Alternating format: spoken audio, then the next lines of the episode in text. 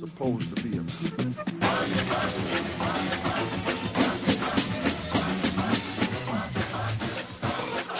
What is bad is not what they are doing. What would be bad is for us not to fight back.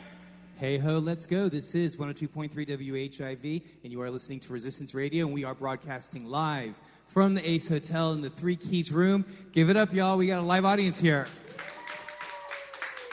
All right. It is a pleasure to be here. My name is Doctor Mark Allendary, and this is a very, very special edition of Resistance Radio because uh, this is something that's really right up my alley. What we're going to be talking about today is the Louisiana State Hepatitis C Elimination Program, and we are incredibly lucky to have uh, the two individuals that are actually really leading this effort, and that's Doctor Rebecca Gee and then Doctor Alex Billioux.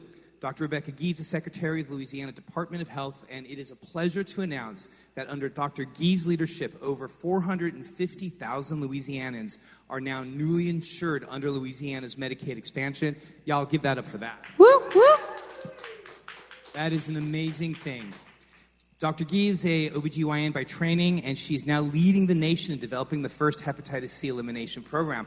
Also with us is Doctor Alex Billioux, who is the Assistant Secretary of Health and who's also leading the effort toward hepatitis C elimination. It really is a pleasure to have both Doctor Gee and Doctor Billioux on uh, on Resistance Radio tonight. Thank you, guys. Thank you for having us. Yeah, thank you so much. Such a pleasure. I guess let's just kind of just jump right into things. I know that your time, Doctor Gee, is is uh, is limited today, uh, so we have you for about a half hour. So we're going to focus probably the first half hour or so uh, on, on that, and then we'll get into kind of the nitty-gritty and some more of the details of the actual program itself with Doctor Billioux uh, in just a little while. So, you know, the first question is, you're an O B G Y N, and, and I certainly and I knew you when you were at L S U as an O B G Y N, and then kind of coming out of the gates once you became the uh, secretary, um, kind of hepatitis C all of a sudden kind of was on the table. At least to me, in retrospect, it seemed like it was on the table from the get-go. How did you, like, how did you make that leap, O B G Y N to hepatitis C, infectious diseases? Uh, you know, tell us, kind of walk us through that story. Yeah, well, first of all, thanks for having us on your program. So, yeah, no, the governor asked me to do two things when I took this job. Number one, expand Medicaid, which we did. Uh, he signed the executive order for Medicaid expansion on his first full day in office. And that was probably the most rewarding thing I'll ever be a part of. You know, hundreds of thousands of people got health care. My own patients got health care. People that had put off um, mammograms and preventive care are now healthy, getting care. And he also said, Rebecca, you got you got to make people healthier in Louisiana. And I said, well, hmm, you know. So I started off thinking about, let's deal with, um, you know, the obesity epidemic, and that seems kind of daunting. And then you think about chronic disease, and that's kind of daunting. That takes a while.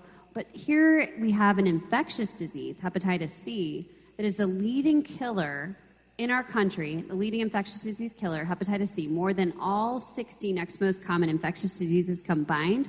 And we did not have a way to pay for treatment.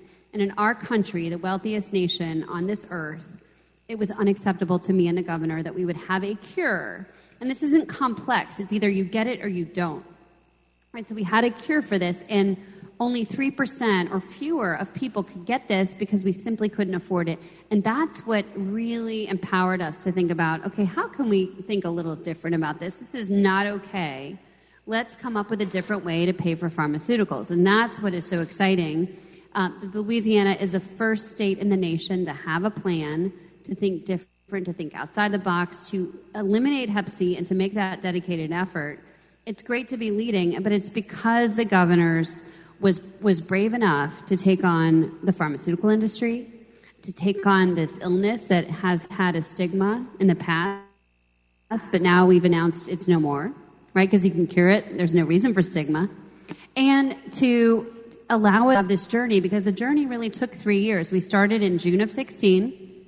So right after the Medicaid expansion, we identified this issue and said, we're going to deal with it. But it wasn't a quick fix. We were told no fifty times. Right. I would so, I would yeah. imagine. So let me just kind of add into context here a little bit, um, uh, just kind of around the edges, in that what we're talking about is uh, uh, when you look at H I V, we have about one point one million cases of H I V. That is certainly a lot. But when you look at hepatitis C, we have three times uh, the numbers of, of, of people who are experiencing chronic hepatitis C. And, of course, exposure is more than that. But that's that's a different story. In the last seven or eight years, what we've seen is an explosion of new medications that are remarkable, because in the days when I was an infectious disease fellow, the treatments, and I watched some of those treatments using uh, interferon and, and ribavirin, and they were the, the original treatments for hepatitis C, and they were very, very, very tough, uh, and uh, the, the success rates were very, very small, and oftentimes just not really worth it. But we always knew that these new medications were coming down the line. They looked very much like H I V medicines, and so a lot of the H I V docs uh, and infectious disease doctors were super excited because these were medicines that we felt comfortable with. But then, of course, what you're talking about taking on the pharmaceuticals is that the medications, these life-saving medications, right, are prohibitively expensive. Even for those that can afford it, they're still somewhat prohibitively expensive. Some of the original price tags were, I think Harvoni, I think when it first came out, was something like at seventy or eighty thousand. It was ninety. Try a Bentley. It went from a Bentley to a souped-up Honda. Yeah. And when I got, you know, when I took over, it was a souped-up Honda. And just, just, just multiply that by thirty-seven thousand people, which is how many people in Medicaid had this. You couldn't afford it. And the governor and I had a two billion dollars deficit. So on the chopping block was the Medicaid program, you know, nursing homes, higher education, filling our potholes. I mean, and was I going to go to the people of the state and say, oh, listen, we need another half a billion dollars to cover, you know, hep C? There was no way. So it was just, it was too much money. And also it's an expensive drug and lots of people have this condition. So it, it, it was the, it was the perfect storm of, of situation that led to a, you know, a paucity of access to treatment, which is what we were trying to solve. And then also just one last, uh, one last element here to, to talk about the context. Um, Louisiana has some of the highest numbers of hepatitis C in the country. So that also that also made for a very difficult situation. Like you said, uh, those that are on Medicaid and those that are in the Department of Corrections uh, make up quite a number. Uh, and and and I and I agree with the effort of it. Was just our moral obligation. I mean, like I say, we don't even have a treatment for the common cold, right? But here we were able to cure a virus. I mean, that's amazing. We we were able to eradicate a virus once before. That was kind of cool. Smallpox in the mid seventies. Well, through vaccines, but this is the first cure. This is the first large cure, scale cure of a virus. And when I took over, I mean, here we were eliminating hep C in India, eliminating hep C in Egypt, and here the people of our own state and the nation that developed this drug were were not given access. It just wasn't acceptable. So we fixed it. So, okay, so now let's go into, let's dive into that. So you get all these, everyone's no, no, no. You know, you, you identify a, a, a perfectly treatable infectious disease. It can be treated within eight to twelve weeks. So those are, uh, these were very rapid numbers. Obesity, complex. It's going to take a long time to see outcomes. Chronic, chronic diseases, the same thing. But an infectious disease, something like hepatitis C, that has such a burden, right? The, the, the burden. burden of disease is great, especially in this state, especially when we look at the people who are more likely to get hepatitis C. You're looking at those that experience far more social determinants of health, right, uh, and individuals that otherwise just just have not had a fair shake at life, I've, I would say. And so being able to provide medications to individuals that otherwise would not experience it was just really a tremendous, tremendous feat. So now I kind of want to get into, how did you go from everybody saying, no, this is not possible? How did you break through that barrier? You had fifty no's. How, what was the fifty-first yes? Like, how did you break through that barrier? Yeah, and we got we got no's even until kind of the week before we were able to announce this. So what we did was we created uh, a lot of public pressure. So messaging around the zero-sum game that is a state budget, right? So I have a billion dollars more I spend on healthcare. That means a billion less on education. That it was not going to be possible to do a broad-scale elimination campaign, which we felt was what was right, morally right. Um, and then we first we started by threatening the patent, saying, okay, what if we took the patent and fairly appropriated? So the, a good example of that is night vision goggles, right? So the U S government appropriated the technology for night vision goggles to protect the American interests and securities uh, and our, our soldiers fighting uh, for our country. But we, you know, we, we also can, has has been threatened to do this for also medications like ciprofloxacin in the wake of the anthrax threat post September eleventh. So we said, well, what if we did that? What if we, you know, paid you a billion dollars for your patent and we could produce it as a U S government? Um, we had a conference at Hopkins. We got public input, and of course, it was overwhelmingly positive, except for from pharma. They didn't like it. Shocked. Shocking. So we said, okay, what else? And in the meantime, we got some national press for this work, and I got a call one day from John Arnold. John is a billionaire who has a foundation, and he's very interested in supporting pharmaceutical pricing reform. And he called me up and said, Rebecca, how can I help you?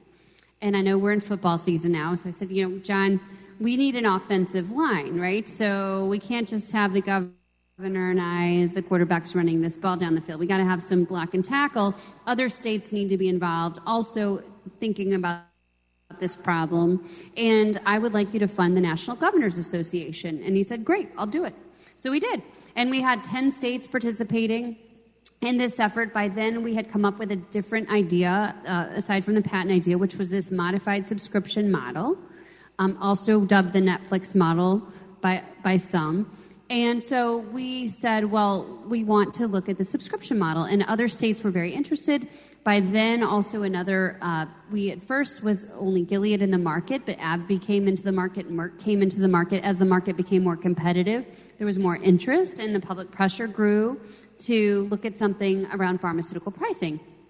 So fast forward three years of lots of pressure, lots of, uh, we did, you know, T V, radio, media, Wall Street Journal, um, lots of work with the with the advocacy groups, because advocacy groups were threatening to sue us uh, because we weren't providing enough drug, and we said, stay with us. Look, we want to solve this program, this problem, not just for Louisiana, but for the country, and not just for a few people, but for everyone. So stick with us. Let's let's really look at adding the equation about how you price pharmaceuticals. So we um, were successful, and on July fifteenth of this year, we started giving the first patient her drugs, and it was extremely exciting and so rewarding, and um, we are blowing and going. We're going to treat everyone in Medicaid, and everyone, also importantly to think, is our brothers and sisters in the correctional system.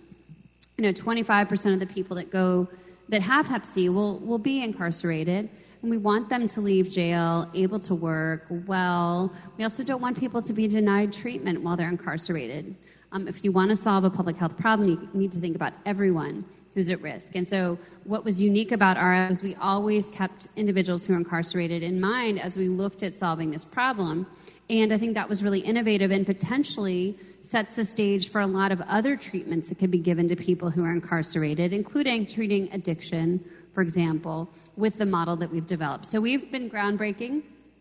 We've created a new set of circumstances, new way of, of working with the pharmaceutical industry, because what we ultimately came up with for at or about what we paid last year for that price and not much more, we're able to treat everyone, and we did it in partnership with the industry. So I would just give thanks to Gilead. I think a lot of people want to call, you know, want to blame the pharmaceutical industry for the high prices, and to that I would say yes, there is, there has been some greed, there has been some some bad actors, but by and large, the way that we regulate, we don't really regulate them properly. We don't set the conditions for good prices. And so they're doing what for-profit companies do, which is to maximize profits. It's it's on the onus of policymakers to think about setting the conditions for success. And that's what we did. In partnership with the pharmaceutical industry, we we have a new way of paying for drugs. We are already made substantial progress, and I'm really excited about the applications to other areas as well. Yeah, I, I think that's really amazing. And if you're tuned in, you are listening to one oh two point three W H I V. This is Resistance Radio. My name is Mark Allendary. It's really an honor and pleasure to have Doctors Rebecca Gee and Doctor Alex Billioux uh, here, who are the uh, the Secretary of Health as well as the Assistant Secretary of Health for the state of Louisiana. And what we're talking about is the Hepatitis C Elimination Program. So the, there's so much there that I wanted to kind of, I know we got fifteen minutes, so I kind of wanted to unpack just a couple of the things. So w- what essentially happened was that the state uh, ultimately partnered with uh, with Gilead, and Gilead is a is a pharmaceutical that is the largest pharmaceutical for hepatitis C and H I V medications in the country. Uh, Probably arguable, arguably the world.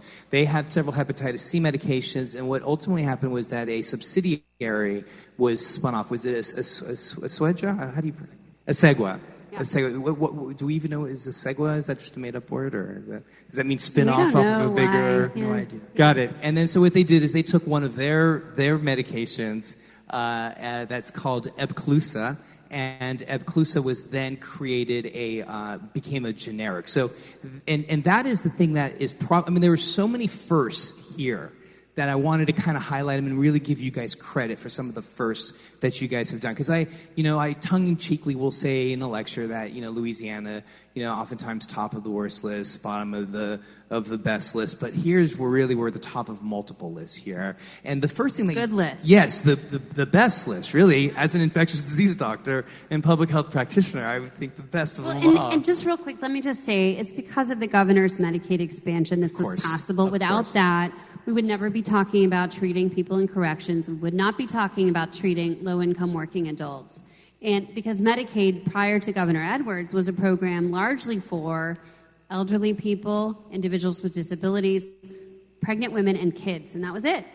So what he did, expanding Medicaid, set the stage for all of this. Yeah, and, yeah. and also let me just give credit to uh, Governor Edwards in that he said day one, uh, and he did do on day one, and uh, sign Medicaid. And I remember that moment of just feeling so proud. Uh, and then two or three weeks later, all of a sudden, people started calling me. Friends started calling me saying, hey, I'm getting these, like, Medicaid cards, or they're telling me all of a sudden I have Medicaid. Like, it, it wasn't that people, like, like after it was signed, it felt as though the state was pursuing those individuals, uh, uh, saying, hey, you now qualify for Medicaid. You know, go ahead and start seeing a doctor. And, and we that was did. amazing. Yeah, no, I know. Almost five hundred thousand people. And it, just to say elections have consequences, I know people sit on their laurels and think, oh, it'll be here forever. It may not be. I so know. You care about Medicaid and health care. I want you to listen to what people are saying in this campaign, and please, for the love of God, go vote. Please go and vote. Go it's vote. So important. Please, please, please. Okay. Elections so, have consequences, yes. And one of the consequences of Governor Edwards being elected was we expanded Medicaid, and we are the first state in the nation to tackle Hep C. And I will say I'm very proud that on day two, he also signed an executive order protecting the L G B T Q community, and unfortunately that had its own issues, but it really, those first two acts that he did really kind of, really to me showed kind of what he's really, what what he's really interested in and what he campaigned on. That's right, equal pay for women. Right. Yes, I mean he is he has got his his North Star is in the right direction. So let's just remember that. Yes. And, yes. and we're, we live in a time in a partisan time where everyone there's one thing you do that people don't like, and so they say, well, I'm going to throw out the baby with the bathwater. Well, don't. I mean, here's somebody who has done a great job, fought for raising the minimum wage, equal pay for women, health care. Um, he's a he's the son of a charity nurse. He understands what it's like uh, for people who need health care and when they can't get it, what that, that means to them. So so this is, we've moved in the right direction. So let's just set the stage, the elections, and it set the stage for all of this good stuff. Please go and vote. There is, I, and we don't need to talk about this, but I am fearful that some of this stuff may, may go away. Um, And so, but let's stay in the positive. Okay, so some of the first. So, so w- one thing that happened out of this was that you went directly to Gilead. Gilead ultimately was who uh, the state ended up doing, working with. Gilead created the subsidiary, which I think is a first, I think, for a company to be able to create their own generic when before had gotten off patent. And that medication that they used was a very, very good one. In fact, it was excellent. And there was a very smart reason why you guys chose it. And I was wondering if you could help us understand that, in that it was, it's called Epclusa, it was pangenotypic, and it really took the complications of treating hepatitis C away. So you were looking at the doctor's or the prescriber's perspective to make it as easy as, I'm assuming, I'm, I guess that's the question. I'm assuming that you guys were, you chose that medication as as it was probably the most straightforward and most streamlined. So so it was, it's a little more complex than that. We did a, a request for information first to find out what people thought of this model. And then we did what we called a solicitation for offers. So we got the com- the companies that make this drug came in and gave us their bids as to what they could do for the state. And we love Epclusa. Um, when we say pangenotypic, it means it can treat any type of genetic variant of Hep C, which is great. So we, we don't have to worry about lo- you know leaving some people behind. Um, it has got a great side effect profile, because if you uh, think about what profile. you know what you used to have to go through, people would go through these awful long treatments. They would get sick. They felt like they had the flu. So this is easy breezy. You know. twelve weeks twelve weeks One pill a day. Yeah. Which is, and I'm looking at Doctor Billioux, who is another un- unsung hero here. Um, he came to the state in part, and uh, a year into this work, we, it look, really looked like this was going to happen. And so Alex brought his family, his young family, here to New Orleans, and has been a huge part of the successful Um, efforts that we've had, and leads the public health side. So there's there's the, there's the, the I, you know the part that I was mostly involved in is was the negotiation. How do we get this price? How do we make sure we can afford it? How do we shake up uh, shake shake the shekels out of the you know bush to, to get the pharmaceutical industry to say, okay, listen, we're gonna we're gonna think a little bit different about pricing. But the, in, a, in a way, the more complex side is, how do I actually get this medication to every single person who has it? And that's what Doctor Billioux has been really involved in and thinking about, along with our team that is, has incredible talent. And so it's, it's also been a little bit of a renaissance in Louisiana, where we have I B M, we have Walmart, we have C V S and others saying, oh my gosh, this is so cool to think about this unlimited access, and how could we reframe how we deliver healthcare To, to help you solve this problem. So it's been exciting. So not only have we we innovated around the, the price, but we've inter- innovated around the delivery system, which is exciting. And so when we are talking about the subscription model or the Netflix model, just to kind of add context to that, what that really is saying is essentially the state basically paid an upfront price to Gilead, or a, a, a, a Segway. Thank you. It's a, a little Segway. a little different. It's not so Netflix has been coined by some folks. We actually don't call it Netflix because it's not exactly like that. What we do is we pay up to a cap, and then after that cap, we get one hundred percent rebate. So it's a little different than a Netflix where you pay up front, but we, we have a maximum cap that we pay, and then after that, we get the rebate back. So it's a, it's it's similar to that, in that we know that the state is only at risk for a certain amount. And what's nice about that is, is some of the companies wanted, or one of the companies wanted to do just volume, so the more you, you give, the, the less you pay, just a little bit. But that would not allow us to have unlimited access. So we really wanted something where we would be incentivized to treat everyone who has this virus. So that's what's exciting about the way that we've done it, is that after we meet that cap, then every single person that gets treated is no cost to the state. And so we have the potential of saving hundreds of millions of dollars long-term on the the terrible consequences of this virus, you know, the cancer treatment, the liver transplants, and so on and so forth. So it's a it's a win-win model. Yeah, it, it really is. And and um, I guess this segues very nicely into, um, I know that coming up later this week, you've got some some announcements to make, but I think that there's a, a, a bit of a precursor of an announcement um, in that I think that the in the, the July fifteenth, or what, we're in mid-October, I know I was just telling the two of you today that I had four patients uh, for hep C today. Two of them are at week ten of their Epclusa treatments, and I started two new people on Epclusa uh, today, and that's probably, I probably have twenty to twenty-five people that are in the Epclusa arm. I, prior to that, I was using Mavyret and Harvoni, but of course, everybody now got flipped over to Epclusa. So I would imagine that I'm not the only doctor or prescriber who's using Epclusa right now?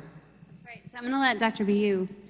Yeah, I mean, we've, we've seen uh, just we've seen tremendous uptake, and I think, you know, we're seeing really five times as much prescribing going on right now, and, and that's, that's really amazing. Yeah, so five times the rate, and that's without full ramp-up. I mean, we are yeah, developing right. a communications campaign. That's we've right. gone still a... early on. I mean, And to be clear, yeah. five times from uh, over a period of years, an average. What we would have seen last year. Yeah. yeah. But that's without, I mean, we've gone around, we've trained over two hundred providers, because what's so nice about this treatment is it's simple. And before, because it was so expensive, we had to make sure that you were really sick enough to really need it before you got it. Now, we just need to know your kidneys are okay. You don't have a lot, you know, other conditions that might make you sick if you take this drug, or we might need to think about before treating.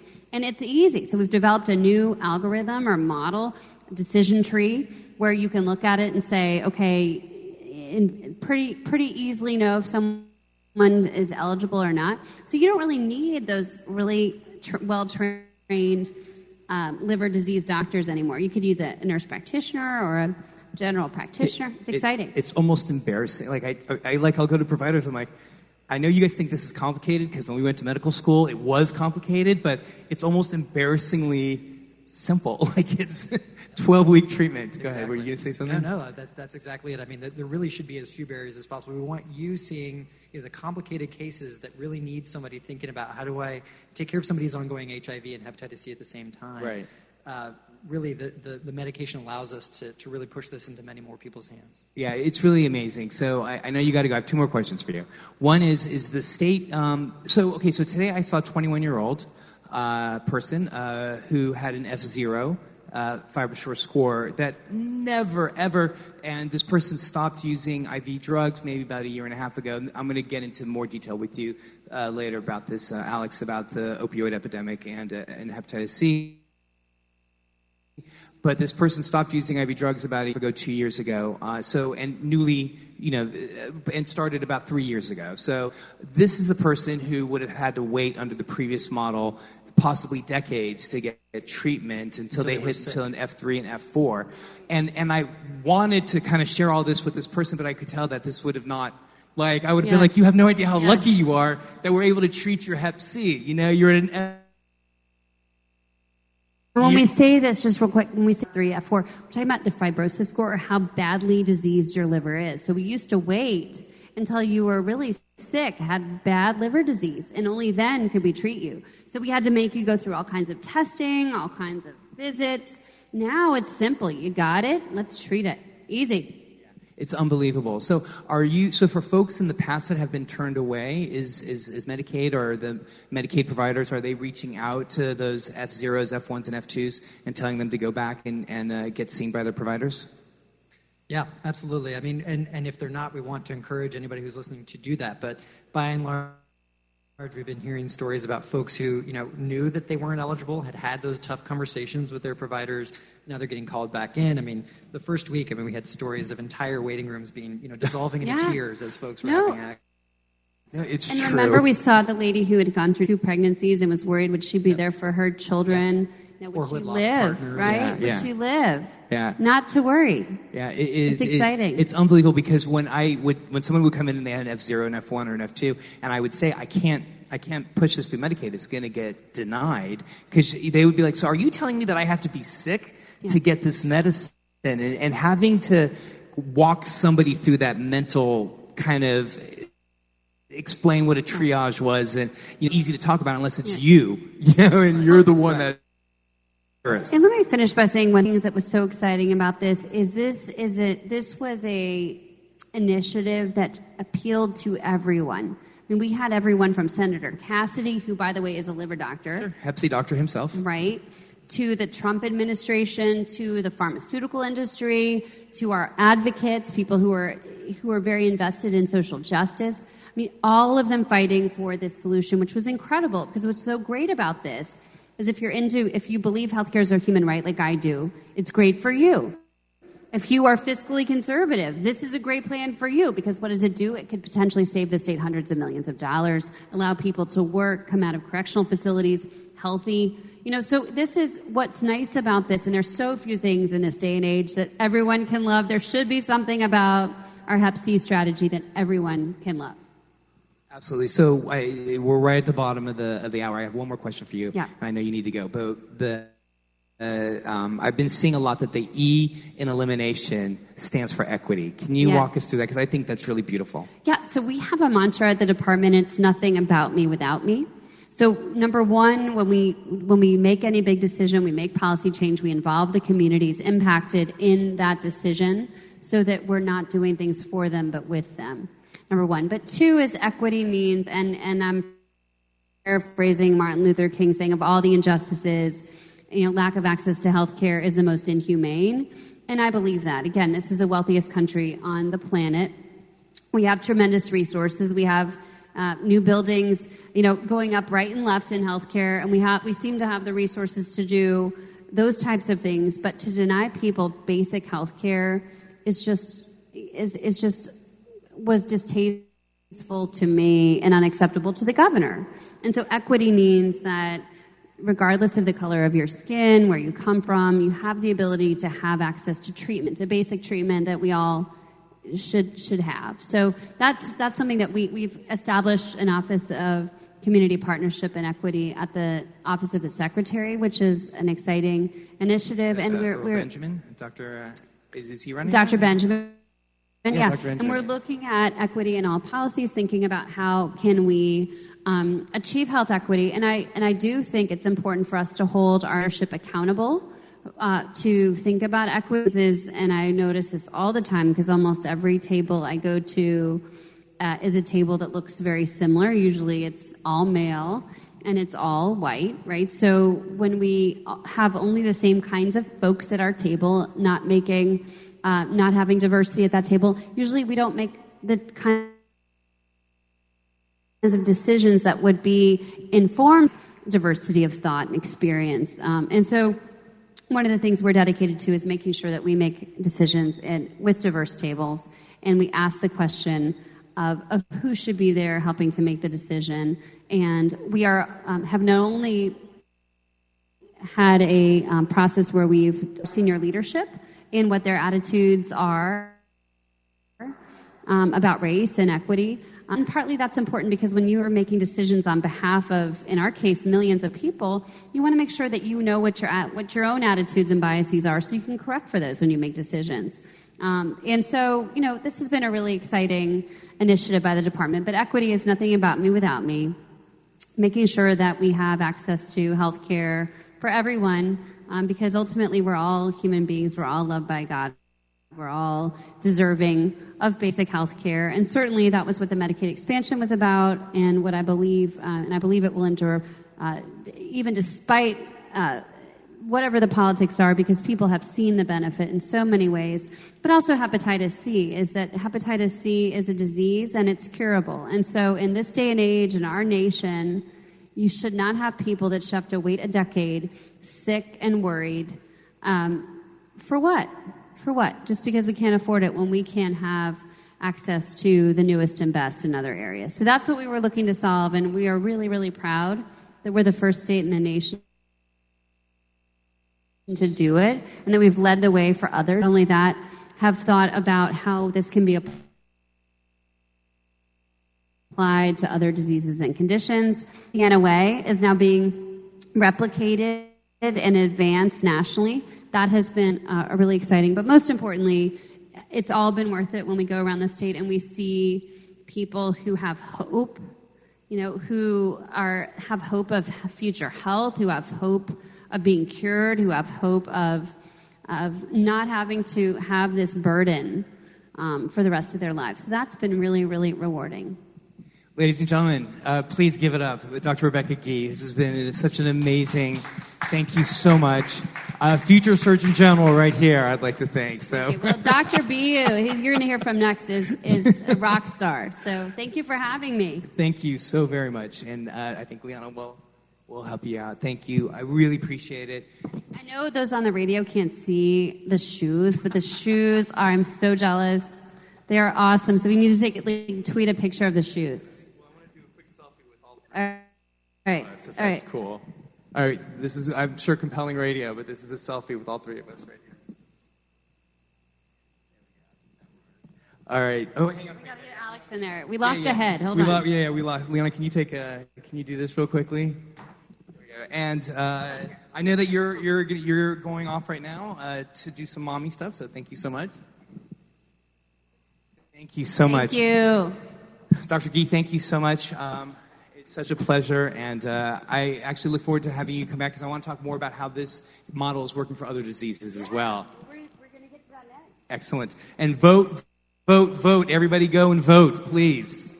And if you're tuned in, you are listening to one oh two point three W H I V. This is Resistance Radio, and it's such a pleasure to have on uh, Doctor Alex uh, Billioux, who's the Assistant Secretary of Health and who's leading the effort toward hepatitis C elimination in the state of Louisiana.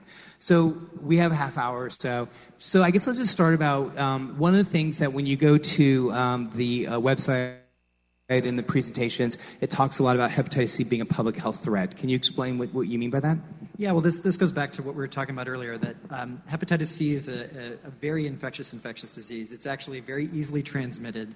Um, we'll, we'll probably get into a little bit, you know, some of the common ways that it's uh, spread, but, but one of them is certainly through needle sticks. Right. Um, and, you know, training as a, I'm a primary care physician internist, training in the hospital Um, we always would respond to, you know, needle sticks throughout the hospital. Would be most worried about hepatitis C. People would think about H I V as their big risk, but it was ten times more likely that they'd be infected uh, just from a, a hollow needle stick. And and that sort of carries over to the way that it's transmitted in population. It, it's very uh, infectious. And then, frankly, as we talked about earlier as well, people don't know they have hepatitis C. Very few people get sick when they first contract the virus.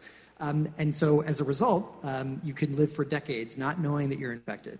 And why is that important? Because it wreaks havoc in your body, especially in your liver, increases not just damage to your liver, but risk of diabetes, cancers, and all sorts of things like that. And ultimately, as we talked about earlier, leads to death for way too many people, the deadliest infectious disease we have in the United States. Right. And then I also like to remind people that we definitively know of several viruses that cause cancer. Of course, H P V, uh, for which fortunately we have a vaccine for. And now we actually have a cure for another virus that causes cancer. That's really amazing. And I've got this great slide um, that shows very nicely about where we are in terms of mortality with the trajectory if we continue with these D A As or these hepatitis C medicines. But then it also has another line of what would happen if we didn't have these medications. Yeah. And the spike at around in the twenty thirties or so is when we would see a majority of the uh, mortality. And this is largely due to the fact that the highest, the um, there's two populations that essentially have hepatitis C. Um, one is the baby boomer generation, and then the other one is the generation that we'll talk about in a second, which is associated with I V drug use. That's so right. Can you explain to us why the baby boomers are at higher risk for hep C? Yeah, I mean, part of it is, you know, uh, we don't know all the viruses that are in the world. We didn't know hepatitis C was hepatitis C uh, for a long time. And so, frankly, that That generation, born between nineteen forty-five and ninety-five, are uh, at increased risk because it was probably circulating in blood products. Uh, certainly that's the generation as well that served uh, the country in the Vietnam War, where we saw an uptick in um, some use of, of heroin and needle sharing. And so those combinations meant that there's an increased risk of transmitting when people didn't know uh, that there was such a thing as hepatitis C to even be uh, afraid of. Um, it was originally called non-A, non-B hepatitis. Right? So we knew there was something there. We didn't know what it was. And not until we isolated the virus were we able to actually name it as, as hep C. And, and so I, it's really about getting those folks. Yeah, and I was in medical school at the time uh, in the early nineties, and we were just, it wasn't called hep C, I, I think, until the early nineties. Or, right. Yeah, right. And so I was like, just call it hep C. Right. Like non, non, and now A, we're non- on like hep F, but you know. Uh, oh, I think we're on hep Z Z. So then what happened was that the, the um, hepatitis C was then, once they were able to identify it, they were able to remove it from the blood, the, the national right. blood pool, essentially. That's right, but those folks who might have been exposed, again, you know, maybe people with hemophilia or needing large volume transfusions, yes, yes. that entire generation could have been exposed. And just knowing how effective this is an infectious agent, it meant that most people exposed probably would actually go on to live with hepatitis C. Right. And then, as you said, it's asymptomatic. Uh, in other words, you don't feel any symptoms. That's right. Uh, the other positive thing here... Late. Until it's too late. Unfortunately, the risk of sexual transmission is also very, very, very small, if not almost minimal, depending on s- subpopulations are, right. are at That's higher right. risk. Uh, and we know that because the serodiscordant couple. So if some couples have been married for decades, one person has hep C, the other one doesn't, and there's there's not a transmission has not occurred. So then now what we're looking at is a second. So let me just finish off with the baby boomers. The essential recommendation is that we ask all primary providers to at least have a hep C antibody on the chart at least once in a lifetime for those individuals that are born between forty-five and sixty-five. That's right. That's been C D C policy now for, for quite a long time, certainly during my training as well. Sure. So then now we have a whole second, uh, you know, in the... Uh I love the slide. I use it all the time of the four squares that look at the, the essentially the bimodal distribution, which means two modes uh, in who has hep C in the state of Louisiana. So can we talk now about the opioid sure. epidemic yeah. and help link the opioid epidemic to hepatitis C? Yeah, I mean, again, so one of the big re- uh, ways that, that this virus can be transmitted is through contact through blood. And so sharing syringes, which is a consequence and, and an aspect of the opioid epidemic certainly, has meant that we've seen a, a real skyrocket in hepatitis C cases. Uh, and so you're referencing some of the data that we have from the Office of Public Health, where when we look at you know, the age groups of folks uh, who are diagnosed with chronic hepatitis C, and going back not even that far, but say two thousand six, even two thousand ten, uh, you really predominantly see that baby boomer generation. Now, I would hasten to add that we're probably not adequately representing other populations in that, because these are the folks who are actually getting tested. And again, only the C D C, the C D C was only saying test these folks Uh, in really large volumes.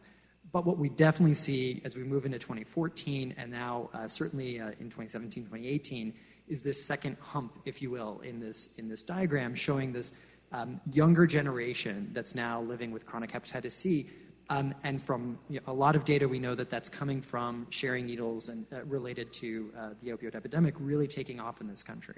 So one of the uh, things I was gonna, I had it in my notes, and um, and I we did talk about while Doctor Uh, Gee was here, was um, one of the first things I know that she did uh, was was able to make certain syringe access uh, legal here in the state. Uh, prior to that, it, it wasn't. And so that will help significantly. But maybe you can walk us through that process uh, as well. Yeah, we're, I mean, we're relatively unique within our neighborhood of southern states to have even the possibility of syringe uh, service access or syringe program access. And so really there's a, a lot of names for what are essentially harm reduction uh, programs focused on uh, really taking uh, either either giving clean syringes or taking Uh, use syringes and returning uh, clean syringes. Um, what we have since twenty seventeen is a law in the state that says that uh, local jurisdictions, whether that's a parish or a municipality, can pass an ordinance to make syringe service programs legal within the, their jurisdiction. So it's not quite, you know, statewide we can have uh, these programs, um, but it means that at least that power, that option for those local uh, communities to make this decision was was in there. And so far we have New Orleans, Baton Rouge, and Shreveport. And so coming full circle, I'm so proud to say that the person who actually wrote that ordinance uh, is sitting in this room right here, and that's uh, Leanna Elliott. So she was instrumental in being able to get uh, needle uh, services uh, uh, legal here uh, uh, in uh, in Orleans Parish. So now we now we recognize now that either You know, some of the harm reduction techniques are incredibly important. Um, some of the other ones that I, I wish that we could do because we've seen them around the uh, around the globe.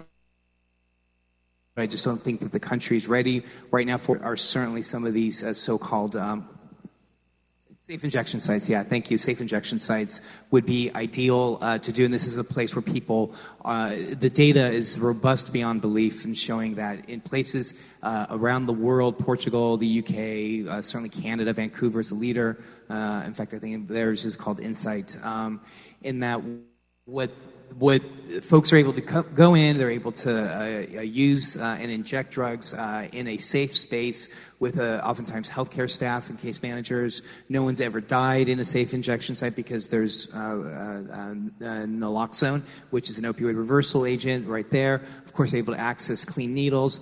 Um, rates of H I V and Hep C uh, have uh, gone down in communities where safe injection sites exist. But more importantly than anything else is the data that sees that shows that seventy-five percent of people who uh, are injecting at a safe injection site in their first year will start seeking services for addiction treatment. And that, to me, is the most important thing. Yeah, and, and so the fortunate thing is we, we see a lot of those similar statistics coming out of syringe service programs. You know, we see five times increased likelihood of actually engaging in uh, behavioral or, you know, substance use treatment therapy to to um, hopefully, you know, uh, help with, with anything that somebody wants to address when it comes to their substance use disorder. Definitely decreases in, in uh, the transmission of H I V and hepatitis C. But there's also, you know, as we go around the state talking with community leaders, there's a, uh, it's kind of like the policies we were talking about earlier. There's a lot to love about syringe service programs. Uh, they also reduce crime. They give the opportunity to distribute naloxone, so they reduce death. Um, and, you know, the communities that we talk to are, are not maybe the ones you'd think would be, you know, really leaning into wanting to have a syringe service program, but they see the consequences. Um, and it's their neighbors, it's their loved ones who are dying. They know what the opioid epidemic is wreaking in this uh, in the state, and um, with the data, they're they're very willing to to to you know talk about having these programs in their backyard. So we're hoping to see more parishes start to put these out. I, I, I certainly hope so. One of the most interesting statistics that I read, and I think this is going back to Uh, uh, safe injection sites, but I imagine it's the same thing with syringe programs as well, is that property rates, property home uh, values go up because uh, oftentimes needles aren't being left around in neighborhoods, yeah. People aren't uh, actively using outside or what have you. Absolutely. And so it was such a random, yeah. You know, when I saw that, I was like, of course that makes all the sense in the world. Right. But it's the kind of stuff that people need to hear and, and yes. care about. And one of the interesting things is there's, again, lots of flavors of syringe service programs, including just syringe access programs, which don't ask you necessarily to turn in any uh, used needles, but do give you uh, access to clean, uh, sterile syringes. even those have been shown in the communities where they're operating to reduce um, the, the used syringes that are found in the environment. Sure, I totally believe that, yeah. So if you're tuned in, you are listening to one oh two point three W H I V. This is Resistance Radio. It's a pleasure to have on uh, Doctor Alex Billioux, who is the Assistant Secretary of Health and who's been leading the effort toward hepatitis C elimination. We're in the last fifteen minutes of the show. This It goes by really fast. Um, I know that we've got about six points here. I know the program uh, has about six points. I'm going to kind of go over them, read them, read each one, and then just kind of. Uh, so, uh, point number one, uh, with respect to elimination, was establish a modified hepatitis C medication subscription model for Medicaid and corrections. And I think we've talked about that uh, pretty well. That has been an amazing feat. Uh, you know, as I start to see other countries starting to eliminate, you know, I think Iceland, I think, is on track to be the first country to eliminate. Uh, there's a, there's a number that are being tracked, but uh, I, I think it's probably one of the only European countries that's that's on track. Right, and I, I just think it's amazing, and and to, and to have Louisiana be the one that's leading the, the country. And what I, I was going to tell Doctor Gee is that when I go and I give lectures, and especially if it's lectures where there's other uh, health department folks that are there, they'll invariably always come up to me and then mention mentioned the two of you to say that you guys are leading the country with creating the subscription model. So just incredible kudos. That, but that's exciting. All right. So uh, number two, educate public on the availability of cure and mobilize priority populations for screening. So how are we going about doing that? Yeah. So we're, you know, going to use a variety of different media. Again, you know, one of the, the challenges, the fun challenges that we have is we still need to get to the birth cohort, the nineteen forty-five to nineteen sixty-five baby boomers, but we have this group of folks who are coming Um, uh, who, are, who are developing chronic hepatitis C, who maybe don't engage with media in the same way. So we're looking at a multimedia strategy, really trying to be of the times um, and engage people on social media. But but the most important thing will be really leveraging social network and getting the word out that, you know, this is a, a, a terrible uh, infectious disease, that you can have it and not know it, and it's pretty widespread in our state, that there is a cure and we have access to it. That's that's that's the great. The action to take is get screened. Yeah, and I and I agree with you that you're right that you're also dealing with two cohorts of individuals that are accessing media completely different. So being creative on that front, uh, yeah. and uh, and I imagine that you're probably using social media pretty yeah, well. So our, our campaign will be launching a little bit at the beginning of November, and so hopefully you'll start to see billboards, you'll start to see uh, you know ads on Facebook, and, and really the goal is to is to get people to engage with wanting to learn more and to and, get screened. And, And so how are you, what are you going to be, where are you going to be pushing them or guiding them to? Are you, you going to go check with your primary, go to this website, or what's the actual campaign going to be looking at? So it depends on sort of the, the space, what how much can you pack into it, but um, yeah, both of those. So we're going to have a, a website that uh, we can direct traffic to that's going to push or that's going to direct people back to providers. But again, the idea is also go to your provider even if that's your first stop. We're hoping that this actually, the approach uh, creates a little bit of inquisitiveness and like, what is this? Why is there so much campaign around it? We would love the situation in which more people are talking to their primary care providers and saying, what is this? What is this all about? As a way to start a conversation and lead the screening. Yeah, I think that's great. The other thing, too, is that we talked about earlier is finding all of those folks that uh, that were turned away and, and, and getting those folks to come back, because that's going to be a huge pool of people right there. They were motivated to get treated in the first place because they went through all of the various uh, hoops that initially had been put up, all the barriers. So I would imagine that would be a great population because they were initially motivated in the first place. That's right. And, and, you know, apropos of the person that you treated recently, this twenty-one-year-old, I mean, it's important for them to also know that, you know, one of the big big things that we didn't talk about that we did was remove all prior authorization requirements for the authorized generic yes, of Epclusa. Yes. And one of the key ones is sobriety. So we did not, we do not have a sobriety requirement in this state anymore. And that's both for the public but also for our providers to really understand the data are clear that there's not an increased rate of reinfection between sobriety, uh, uh, between uh, people who use drugs and those who are, are sober. Um, and, and so no one should have a barrier to being treated. You can be treated through your use. Right. And there was a, I think that study was called the Simplify study, which was yes. an amazing study, which showed, like like you said, that when you looked at those that used drugs versus those that didn't, the hep C outcome uh, treatment success rates were uh, pretty much the same. That's right. And we're seeing, again, there's been studies also looking at reinfection, which is another question that comes up. And those yes. are also not, not uh, you know, we don't see a ridiculously high level sure. of reinfection. Sure. And that goes back to when I get asked about reinfection in almost like, a, well, you know, these folks are just going to go and be reinfected. It almost has a value, to, but that's a whole different story. But that usually prompts me to have a conversation or allows me to start a conversation about harm reduction. That's exactly. And the importance of harm reduction. Why the, all, all of those strategies have to be launched at the same time. Sure, yeah. Absolutely. All right, so the next one here is expand uh, hep C uh, screening and expedited linkage to, to cure. And that's the other thing. Let's talk about linkage to care versus linkage to cure. I think that's so smart. Where did that come from, linkage to cure? I can't take credit for that. That's at least uh, the... way that our Bureau of Infectious Disease has been talking about it, and the Hep C community as well. This this idea of like finally being able to say we're going to link people to cure rather than care. Now, linkage to care is still critical, especially for people living with H I V, but, but here we have that ability to to really act. Um, and, and as a provider, you know, there's few things that we can do that sort of turn around a deadly sure. infection in twelve weeks. Yeah, it's truly uh, amazing. So expanding screening is super important, and again, get to, to linkage yeah. to cure is incredibly important. And, and if I can just jump in on an equity piece there, we're really trying to move to opt-out screening, meaning that when you go to a provider, you know, I'm a primary care doc, the, the conversation is not, tell me about your risk factors and let me decide if I should screen you. It should be, listen, everybody in my practice, I screen for hepatitis C, for H I V, unless you have a you know, injection, I'm going to also screen you, you know, and, and, and keeping that up. And certainly if there are risk factors that make me think I need to screen more frequently, I might adjust my practice, but we're really trying to to shift to that mindset. One, to increase screening so that we really can reach everybody. But two, it's the best way to, to, to head off stigma, because this shouldn't really be that you die because of stigma. To- I totally agree. And I believe, I mean, I check my, my patients every year for hepatitis C. And oftentimes when I talk to other folks about that, they'll be like, well, it's a, it's a waste of money. I'm like, well, first of all, the test costs like six dollars. Yeah, it's, and it's, you know, I, the there's a, there's a cure, yeah, right? Like exactly. I can cure people now. And then every year I have one or two conversions, and that exactly. one, and that is worth it for me exactly. uh, uh, to do.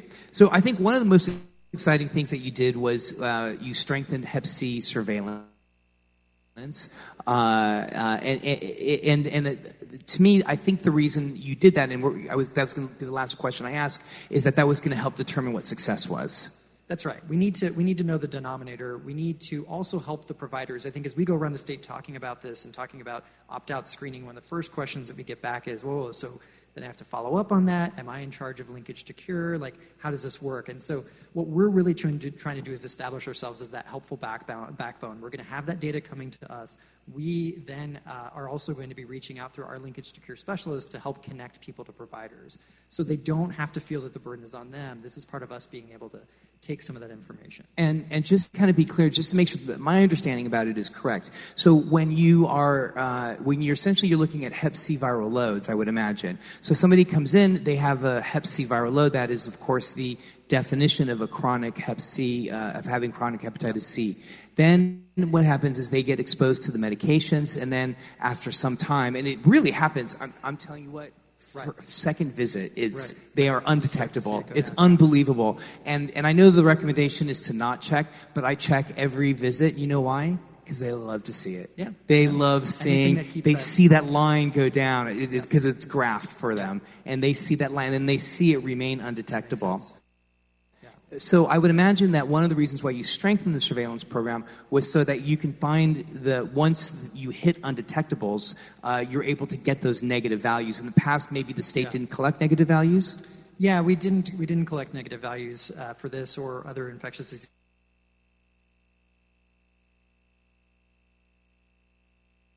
That we, we changed uh, the sanitary code. Somebody's cured with the data that we get access to.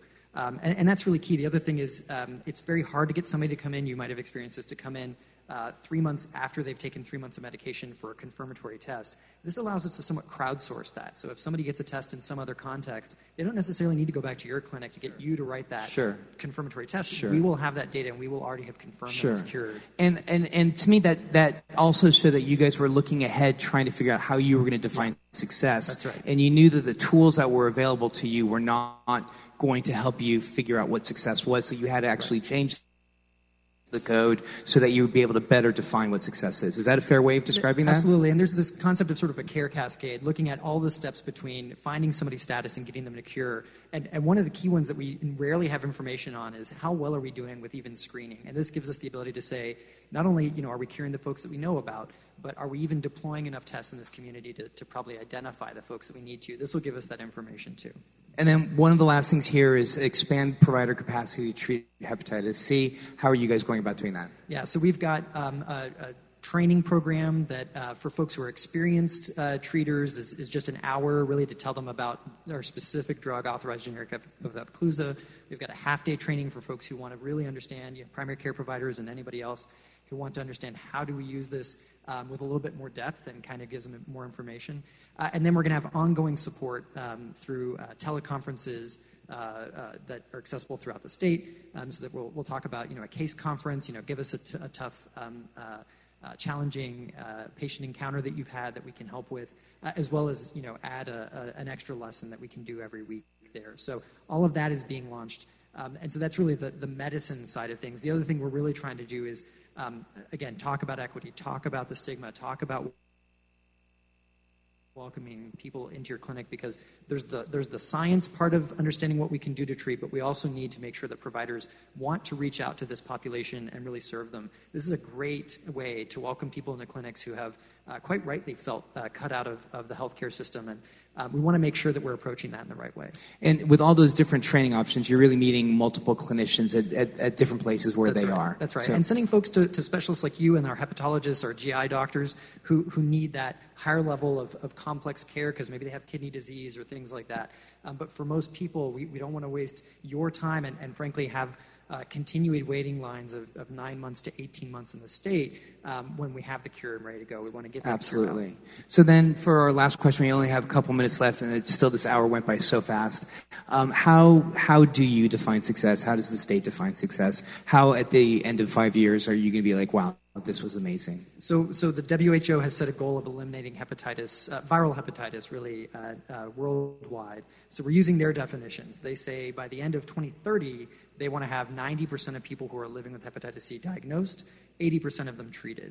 We've uh, moved the clock up. We're saying by the end of twenty twenty-four, we want to have uh, certainly eighty percent of people treated.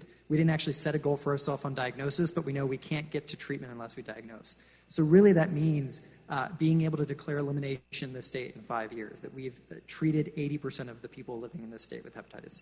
That's amazing. And, and the other thing, too, that I think is so important and so necessary to repeat is that you guys, uh, or the state, is also uh, going into the Department of Corrections. And, That's right. And, I, in, in, is there a, is, and, is, and beyond. So the Department of Corrections is a core piece of this, and we're also working on um, making sure that there's a warm handoff as people are reentering their communities, and they may be entering Medicaid, Um, or otherwise, that we have a way to, con- to have continuity of treatment. And then we want to reach the commercially insured. We want to reach the uninsured. And so all of that is is on our on our uh, dashboard to address. Amazing. Ladies and gentlemen, Doctor Alex Billioux, please give it up. What an amazing thank you. program. Thank you for everybody that was here. Axel, thank you very much. Scott, thank you. Thank you uh, to uh, uh, Jonathan at the station. It's been a real pleasure, and uh, thank you to our live audience. I love all of you guys. You guys are awesome. Thank you for this opportunity. Thank you, Alex. Thank you so much. It's such a pleasure. It's been an honor for you to be here. Yeah, thank you. Thank you. All right. Thank you guys.